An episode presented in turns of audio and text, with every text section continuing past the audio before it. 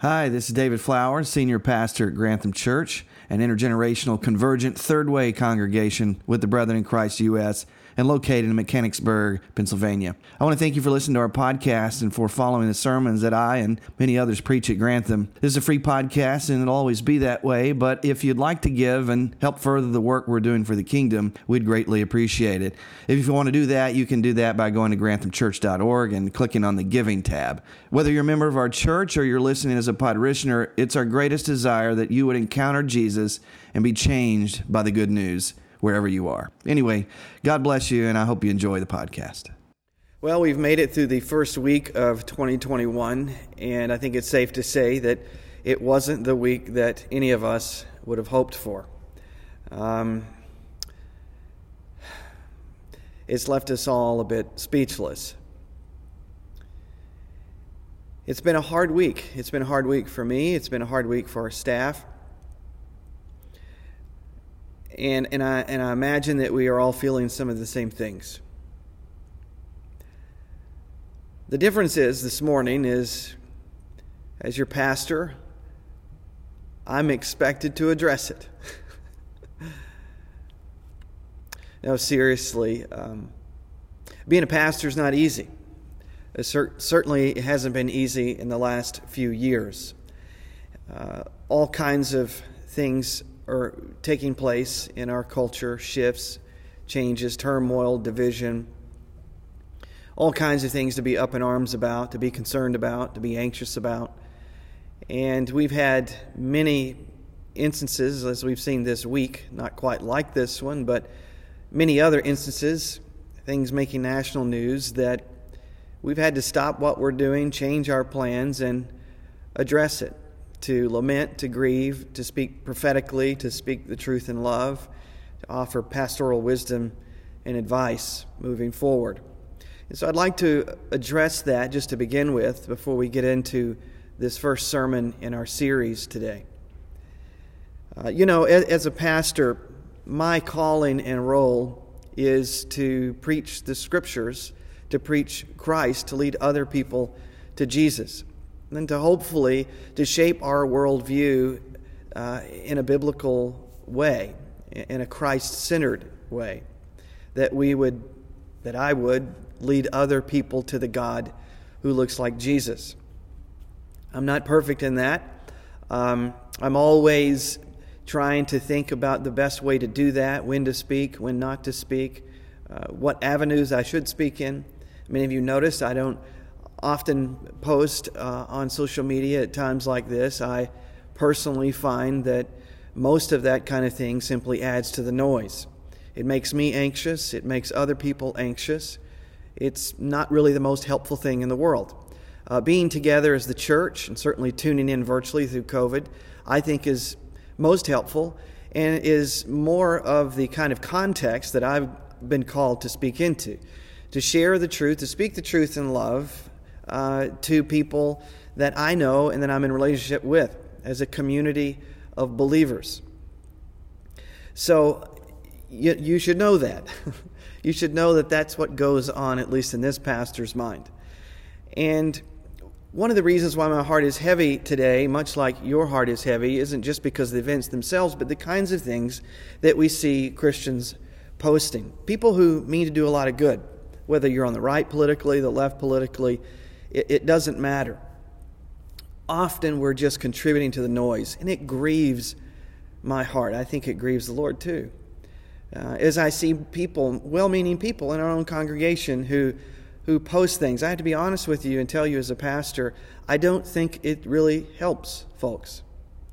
Uh, what we really need is a radical new way of living and of being, of, of having relationships with one another, especially our enemies, bridging divides, truly believing in reconciliation, um, and the power of, of reaching out rather than calling out. It's gotten us nowhere as a church uh, to simply think that the best way to tell the truth is to call people out instead of doing the hard, patient, courageous work of reconciliation. So I want you to think about that with everything that's been going on and, and know that my deepest desire for you is that we would follow Jesus together. I mean, truly take the teachings of Jesus seriously and live it out, knowing, as we've talked so much here at Grantham, that Jesus does not conform to your political ideologies. He does not conform uh, to an American Jesus. Uh, he does not fit into any of our boxes neatly and nicely. Uh, and when you think that he does, you're already way past, uh, across the line that um, is very scary and troubling as, as that kind of Jesus becomes a cheerleader for our causes and fuels our own agendas. Um, the true Jesus is always challenging us. We're, we're none of us uh, get off the hook, none of us get off easy. We're constantly challenged by Jesus to reflect on our attitudes, our behaviors, our actions, and to confess and to repent when we've gone astray and to lovingly walk with others uh, on the Jesus path. And one way that we've sought to do that here at Grantham is talk about being a third way congregation. We're addressing injustice without mixing the gospel with partisan politics. Now, that's not easy.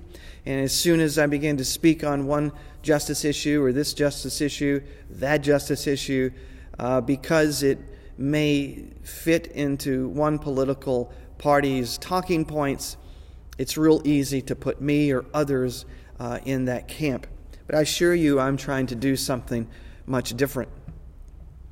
Uh, so I've called us to follow Jesus. I've called us and been calling us to this third way and to speak the truth in love. You know, the culture today is really, at least a segment of the culture, is all about speaking the truth and, and as I said, calling people out.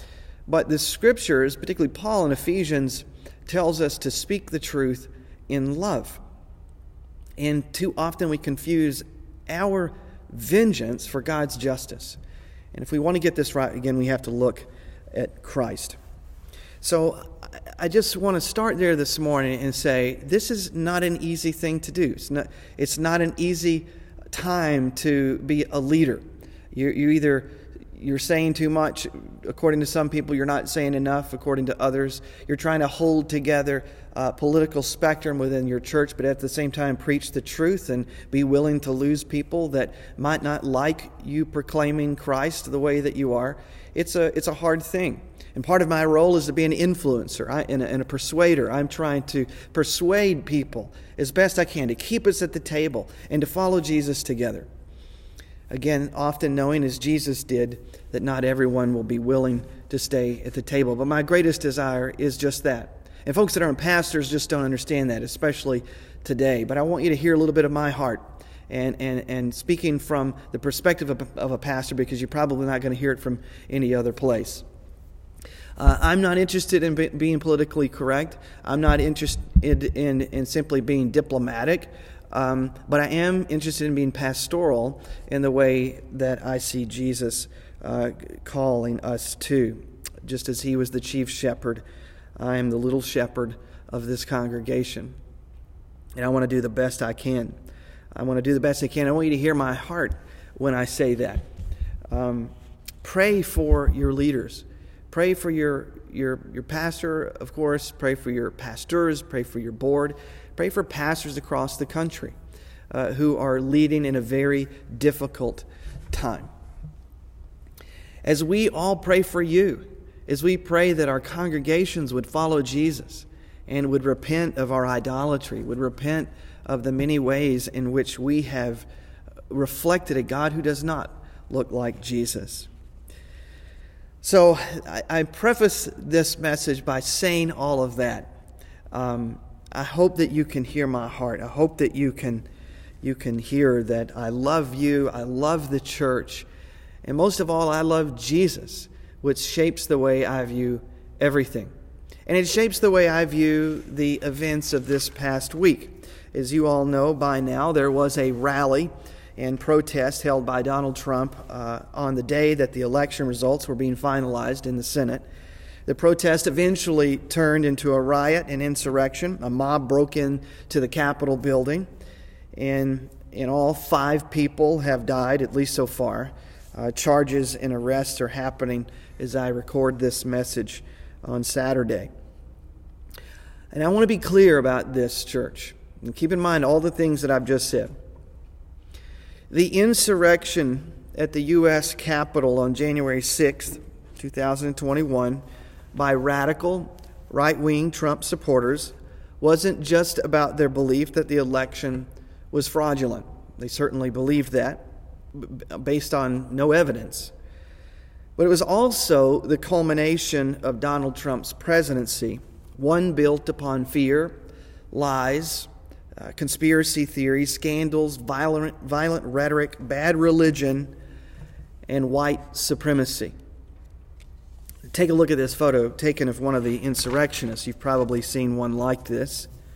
As one staff writer for The Atlantic said, this photo really captures everything that we've seen in the last few years and captures what happened on Wednesday for many reasons, all of which I won't go into in, in, at the moment. But just look at this picture of this man who, who is made in God's image, but broken and not as he should be, that Jesus loves, who's obviously embraced an ideology and for whatever reason has come to this moment in his life where he's taken a Confederate battle flag uh, broken in with his with other insurrectionists into the U.S. Capitol building, and and is walking through that building uh, with this symbol of racism and white supremacy. Now, look, I grew up in Texas. I grew up in the South, and I know the arguments. I know what was in the textbooks. If you want to say no, the Civil War was all about states' rights. It it wasn't had much to do with slavery. And folks, this is simply not based on the facts or even the words from the leaders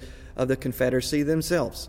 And so I think that we need, if you're one of those who've not yet been convinced, you really need to seriously take a long, hard look at this. Uh, because this picture is symbolic of what is wrong, what is deeply wrong with our country today. It is real. Racism is real, and it is alive today. It's no secret that America was built upon the backs of African slaves uh, who were originally deemed by the U.S. Constitution as three fifths of a human being. It also uh, was founded and built upon the near extermination of Native American tribes. Um, I'd encourage you to check out some documentaries on these things. Um, I know Ken Burns has a documentary on the West that's really good uh, as well as the Ken Burns documentary on, on the Civil War. Abolitionist movements arose in the 19th century, but because the U.S. was founded upon violence, let's be honest about that, uh, it then resorted to violence to try and settle the matter of slavery and the division between the North and the South. This is the way of the world. And unfortunately, the way of the world is to think that's the only way things can get done is through violence. And followers of Jesus, we should believe otherwise. And as a result of this belief in, re, in, in the myth of redemptive violence, half a million people died in that war. That is no insignificant thing. And it is no wonder that we're still seeing the consequences of that today. If we're truthful and honest, uh, you know, you can see that the North, the Union, they won the war, but that simply suppressed the racism and those deep feelings of resentment, particularly in the South and sympathizers with the South. And over the years, we've seen the ongoing struggle for equality and the pursuit of racial justice. Uh, racism and white supremacy continued through things like Jim Crow laws, uh, the KKK, and other white supremacist groups segregation, uh, redlining, the criminalization and mass incarceration of African Americans allowed by uh, the 13th Amendment. If you haven't seen the documentary on Netflix, 13th, I encourage you to watch that. And, and it's then, of course, seen in the many stories uh, of recent years of police brutality and, and murders by the militarization of our police. And it's not hard to see the stark contrast between the militarized response to the Black Lives Matter uh, protests and the unpreparedness, or maybe we should say the intentional withholding of National Guard troops at the Capitol this past week. There's actually evidence that that occurred. Despite the progress made by the civil rights movement of the 1960s and the outcries for racial justice today in light of George Floyd, uh, Ahmaud Arbery, and Breonna Taylor, and others, racism and white supremacy, which we're, which we're calling America's original sin, is still very much deeply ingrained in our society. And, folks, it can never be healed, it can never be reconciled. Uh, there can never be reparations. There can never be healing and true progress until we acknowledge it in all of its evilness and wickedness. And that has to do, of course, with the purpose of this series pursuing racial justice, how the gospel confronts America's original sin. As Christ followers, we want to ask questions like what does the gospel have to say about this? What should Christians do in response to racial injustice? You know, I'd venture to say that most people in our congregation and those listening uh, to this podcast know that this is a problem, at least to some extent, you know that. The question, of course, is what do we do about it? How should we respond? Where do we go from here? That's what this series is all about. But if for some reason you're still not convinced of the seriousness of this issue and you're open to learning more, our Peace and Social Justice Commission here at Grantham has created a suggested reading list to help educate and to grow us in our understanding. And you can find that list in the recent edition of our Peace Matters newsletter, uh, which you can access at the Peace and Social Justice page at granthamchurch.org. Uh, there you'll also find this series outline and lineup. Uh, we have a lot of great speakers joining us virtually this year.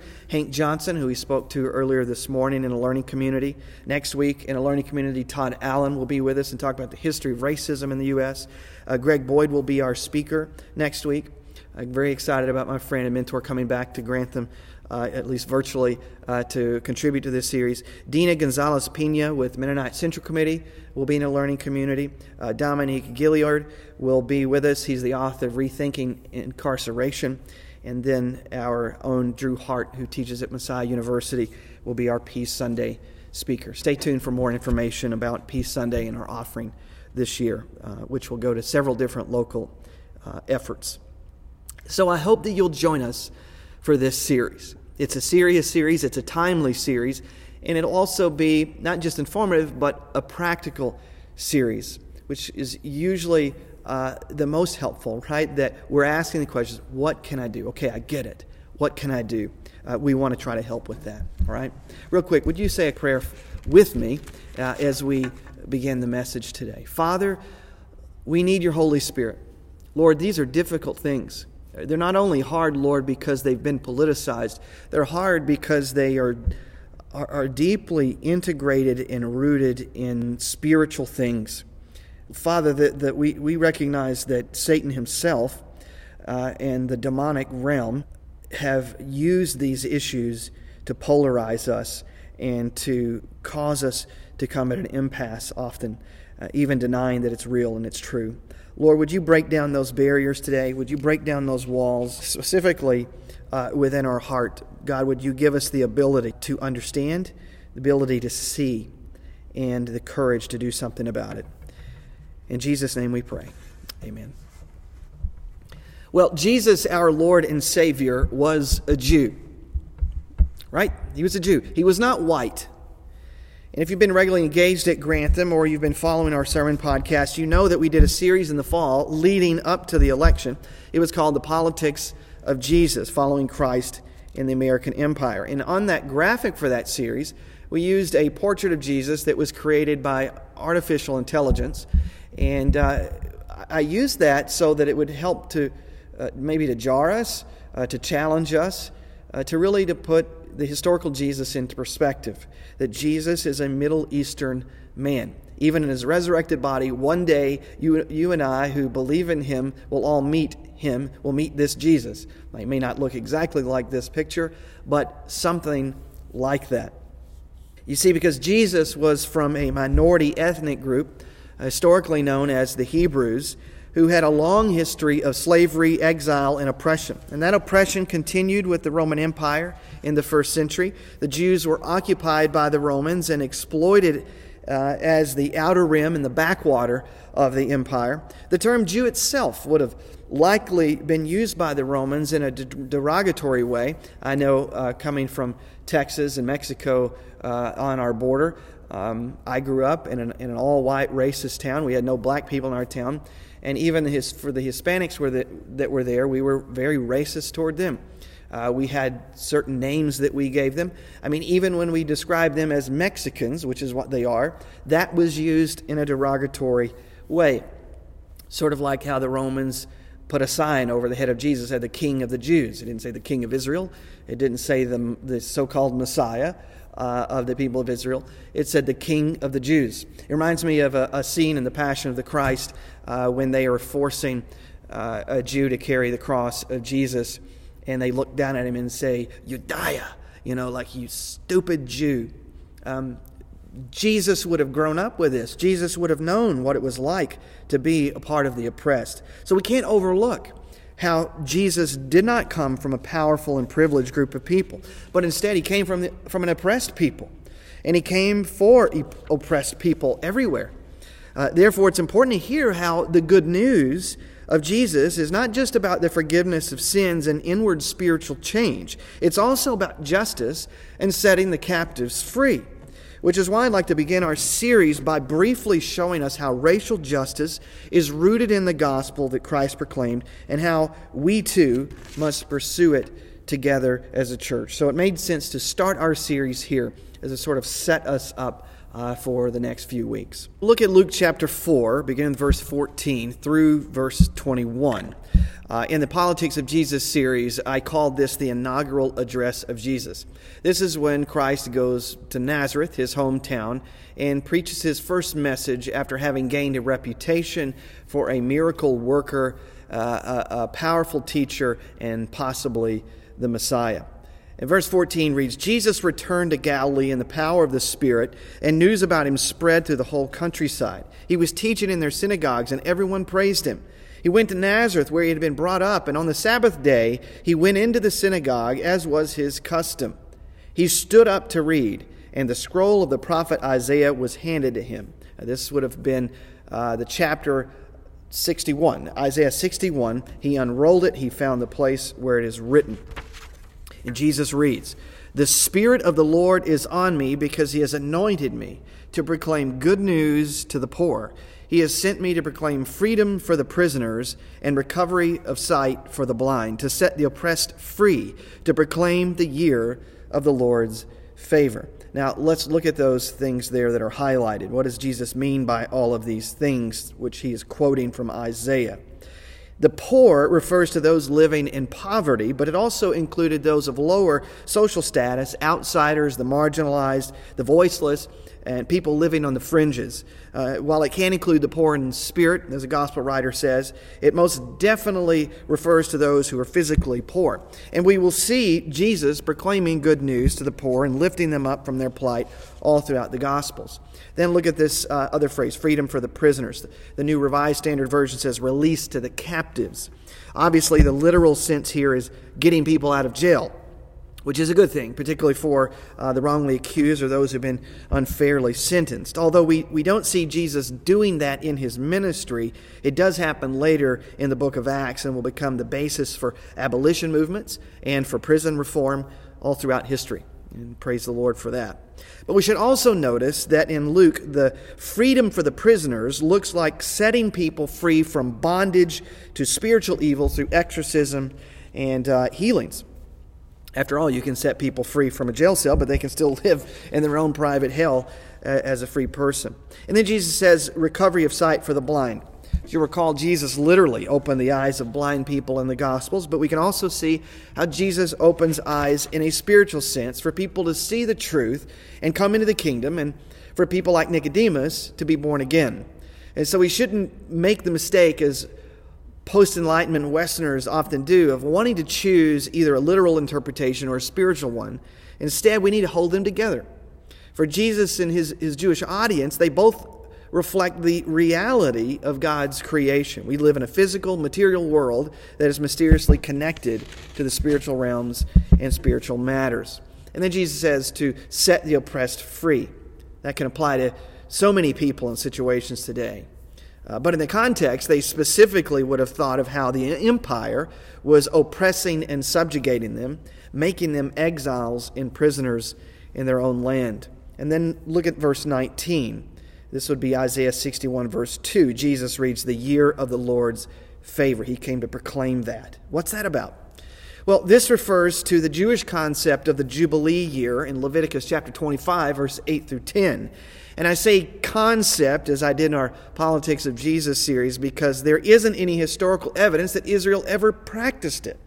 That's because Jubilee required that every 50 years debt be forgiven, slaves go free, that people stop charging interest on loans, that you treat each other with fairness, and make it possible that everyone receives what they need to live and to be an equal contributing member of society. Old Testament scholar Walter Brueggemann said that the that the Jubilee is about the rehabilitation of life out of impoverishment, powerlessness, and despair. The idea behind Jubilee is that it's the way a community in trouble can resolve and restore what is broken and what's run amok. And the vision of Jubilee, which offers profound hope for the disadvantaged and the downtrodden church, is understandably devastating to those who benefit from maintaining the status quo and keeping things the way that they are. And you know that there are always people who are like this a system that has given them power and privilege over others. Uh, so they can, you can see why there isn't any evidence that this was ever actually practiced. Yet it does reflect where God wants to take the world. It's certainly what Jesus had in mind when he preached the gospel. As one commentator writes, when understood literally, the passage says the Christ is God's servant who will bring to reality the longing and hope for the poor, uh, the oppressed, and the imprisoned. The Christ will usher in the amnesty, the liberation, and the restoration associated with the proclamation of the year of Jubilee. Now that sounds exciting, right? But as you know, not everyone likes the idea and how it applies. And as you continue to read this story of Jesus in Nazareth, uh, preaching to the hometown, uh, they don't like what he has to say. They don't like the implications of this message and will eventually reject it, even trying to kill Jesus. Now, notice this Jesus says that he has come to proclaim or announce these things. Now, why is that important? Certainly, Jesus did some of these things, but it's really important that we notice first that he said, I've come to proclaim them. That's important because it means that this work has simply begun with Christ. It's an invitation for us to join him. Too often people miss this about the Gospels. They miss this about the New Testament and the writings of Paul. Uh, there is a progressive revelation going on as the gospel goes out and people begin to understand the gospel and, and, and understand the implications of what Jesus meant they, be, they begin to do it. And, and all through the first centuries of the church, they learn what it means to actually put these things into practice. Then he rolled up the scroll, gave it back to the attendant, and sat down. The eyes of everyone in the synagogue were fastened on him, and he began by saying to them, Today this scripture is fulfilled in your hearing. In other words, everything is about to change. That's what Jesus means to say. The kingdom of God is coming. It is coming in me, Jesus is saying. God is, is fulfilling his promises to Israel, which he prophesied through Isaiah, and he is going to not only bless Israel, but bless the world, because that was Israel's purpose all along, right? When you see who Jesus was, church, and you see who he is, and understand his ministry as liberating the world from spiritual and earthly, that is, social bondage it will expand your view of the gospel. And it'll transform the way you see what Christ is doing in the gospels and what he calls us to do as well, what he's invited us to. You see, once we've seriously considered the Jewishness of Jesus, that he was once a refugee in Egypt the first couple years of his life, and that he was a religious Jew, a law abiding Jew through his life, uh, that he was oppressed as a minority in his own land we should pay careful attention at that point to the way he taught and the way he went to other oppressed people. And of course, follow his example. Let me give you uh, uh, an example of what I'm talking about here. Let's recall one of the most well known parables and reflect on how radical it was within his own context. Uh, you remember in the parable of the Good Samaritan, this is told in response to the question. Well, somebody want to know, how do I achieve everlasting life? Um, Jesus says, you know, or he affirms the guy saying, love God, love your neighbor. And, and Jesus said, that's right. And the guy says, who's my neighbor? And then this parable is told to answer that question who the neighbor is. So there's some there's some debate. I mean, you could read the scripture in the Old Testament a certain way, say, I'm only supposed to love my own kind. But Jesus has something else in mind. Jesus said a man was going down from Jerusalem to Jericho when he was attacked by robbers. They stripped him of his clothes, they beat him, and went away, leaving him half dead. A priest happened to be going down the same road, and when he saw the man, he passed by on the other side. So too, a Levite, when he came to the place and saw him, passed by on the other side. So these upstanding Jews, they just walk on by. But a Samaritan, as he traveled, came where the man was, and when he saw him, he took pity on him. He went to him, bandaged his wounds, pouring oil and wine. Then he put the man on his own donkey, brought him to an inn, and took care of him. The next day he took out two denarii and gave them to the innkeeper. He said, Look after him, and when I return, I'll reimburse you for any extra expense that you may have. Now, Jesus said, Which of these three do you think was a neighbor to the man who fell in the hands of the robbers? The expert in the law replied, The one who had mercy on him. This is a word of challenge to his listeners. Jesus tells them to go and do likewise. Notice, Jesus goes beyond the ethical responsibility here of his readers, in this case, his listeners. Uh, this is usually how we approach the parable of the Good Samaritan just do a good deed. That's sort of the ethical responsibility. You should, you should do good. But Jesus is going beyond that in the context with this parable. He is challenging their ideas of ethnic superiority. Why is that? Because Samaritans in Jesus' day were despised. They were a mixed race of people who lived in an area between Galilee in the north and Judea and Jerusalem in the south. Uh, they were the offspring of Jews and Gentiles going back to the exile. So they had, were mixed race of people with mixed religion.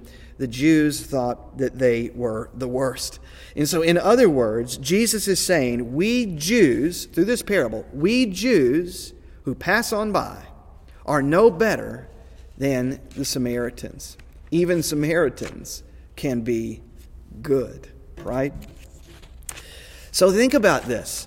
Jesus didn't reveal his heart for pursuing racial and ethnic justice and bridging and reconciling divides simply through scandalous parables but also by embodying his teachings and going directly to those who were considered by the Jews to be the real scum of the earth. So not only was Jesus a minority and experienced what it meant to be an oppressed people, but there were even a, a people group beneath the Jews, so they saw it, that Jesus is challenging us uh, to consider and calling us to go to, because that's exactly what he does. In John chapter 4, verses 1 through 38, many of you are familiar with the story of Jesus and the Samaritan woman at the well.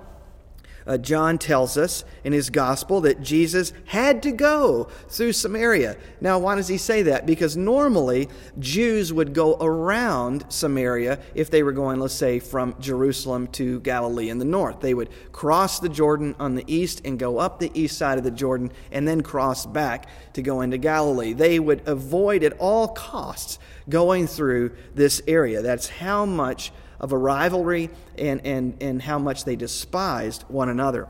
And there he meets a woman. As he goes through Samaria, he meets a woman who's gathering water at a well at noontime, which is significant because it's not usually when women go to the well in the heat of the day. So why is she there? In conversation, Jesus tells her he knows why she's there all by herself at noon. It's because she's had multiple husbands. We don't know why that is the case. Uh, in, in that day and age, uh, men had all the power when it came to divorce. So, did this woman displease that many men? Did they, did they die? Whatever the case is this woman is by herself. She's pretty much been abandoned uh, by all men and all people in her village. Even among the Samaritans, she is despised. Nobody accepts her but Jesus. Look at this. A Jewish man accepts her. But Jesus isn't looking for a date, as you might think is happening here if you look at other Old Testament stories of men meeting women at wells. But that's not what Jesus has in mind. Jesus instead wants to let her in on a little secret, and that is that he is the Messiah, and that is that he can restore her as he can restore you and me and he can restore all of those who are outsiders and are oppressed. In this exchange, Jesus says, you'll recall in that story, that all who worship God in spirit and in truth should do so as one people and will do so one day. That time has come because Jesus has come, because the kingdom has come. You may have heard this story many times, but I, I think that we've probably missed the subversive meaning of it all. The apostles return, you'll, you, you remember in this story, but they're confused. They, they would remain confused why Jesus did this and what Jesus was going about on about until his death and resurrection and when things become more clear. But because before then, uh, they're wanting to call fire down from heaven on these Samaritans and use, using the Bible uh, to support that.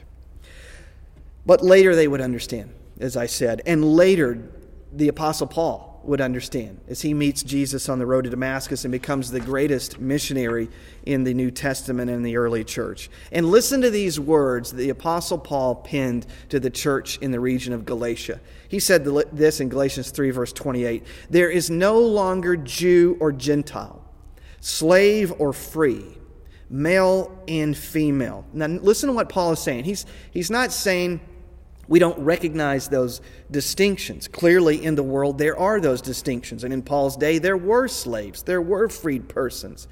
He's saying, but as the world is, even now the kingdom has broken into the, the present, the future kingdom broken into the present, and is changing the way we relate to one another. He's, it's changing this hierarchy, it's equalizing everything, right? That, that in Christ, he says, you are all one. While Romans may have invited people to their table and they had this order of seating based on who was the most important and who was the lowest, who was the highest, who was the lowest, Jesus' table says that we all come and we're all one. You may have certain tasks. You may be a male, you may be a female, you may be a Jew or Gentile. Uh, it, it doesn't matter what your role is, what your vocation is. When we come to the table, we are one in Jesus. And, folks, we cannot miss the subversive meaning and power of this Christian belief, which is rooted in the gospel of Christ. It doesn't matter your color of skin and your status in life. In Jesus, we are all one. Jesus proclaimed the gospel that is the good news to the poor, to the prisoners, to the blind, and to those who are oppressed. He made it clear for us, church, as we can see in his life and his teachings, and in the faith and the practices of the early church, that treating others the way that we want to be treated is God's will and that lifting people up from their despair, becoming their allies, even using our power and our privilege as we're able to free them from their bondage, is what it means to embody the good news and proclaim the coming kingdom. And he not only calls us to do this, but also to sit, to listen, and to learn from the marginalized. As Dennis Edwards told us last year, in our Politics of Jesus series. He said the marginalized are often the best teachers when it comes to knowing what it means to follow Jesus in the world today. Therefore, brothers and sisters, as we embark on this journey through our Pursuing Racial Justice series, may we be open to listening, learning, and living out what the Spirit is calling us to do for such a time as this.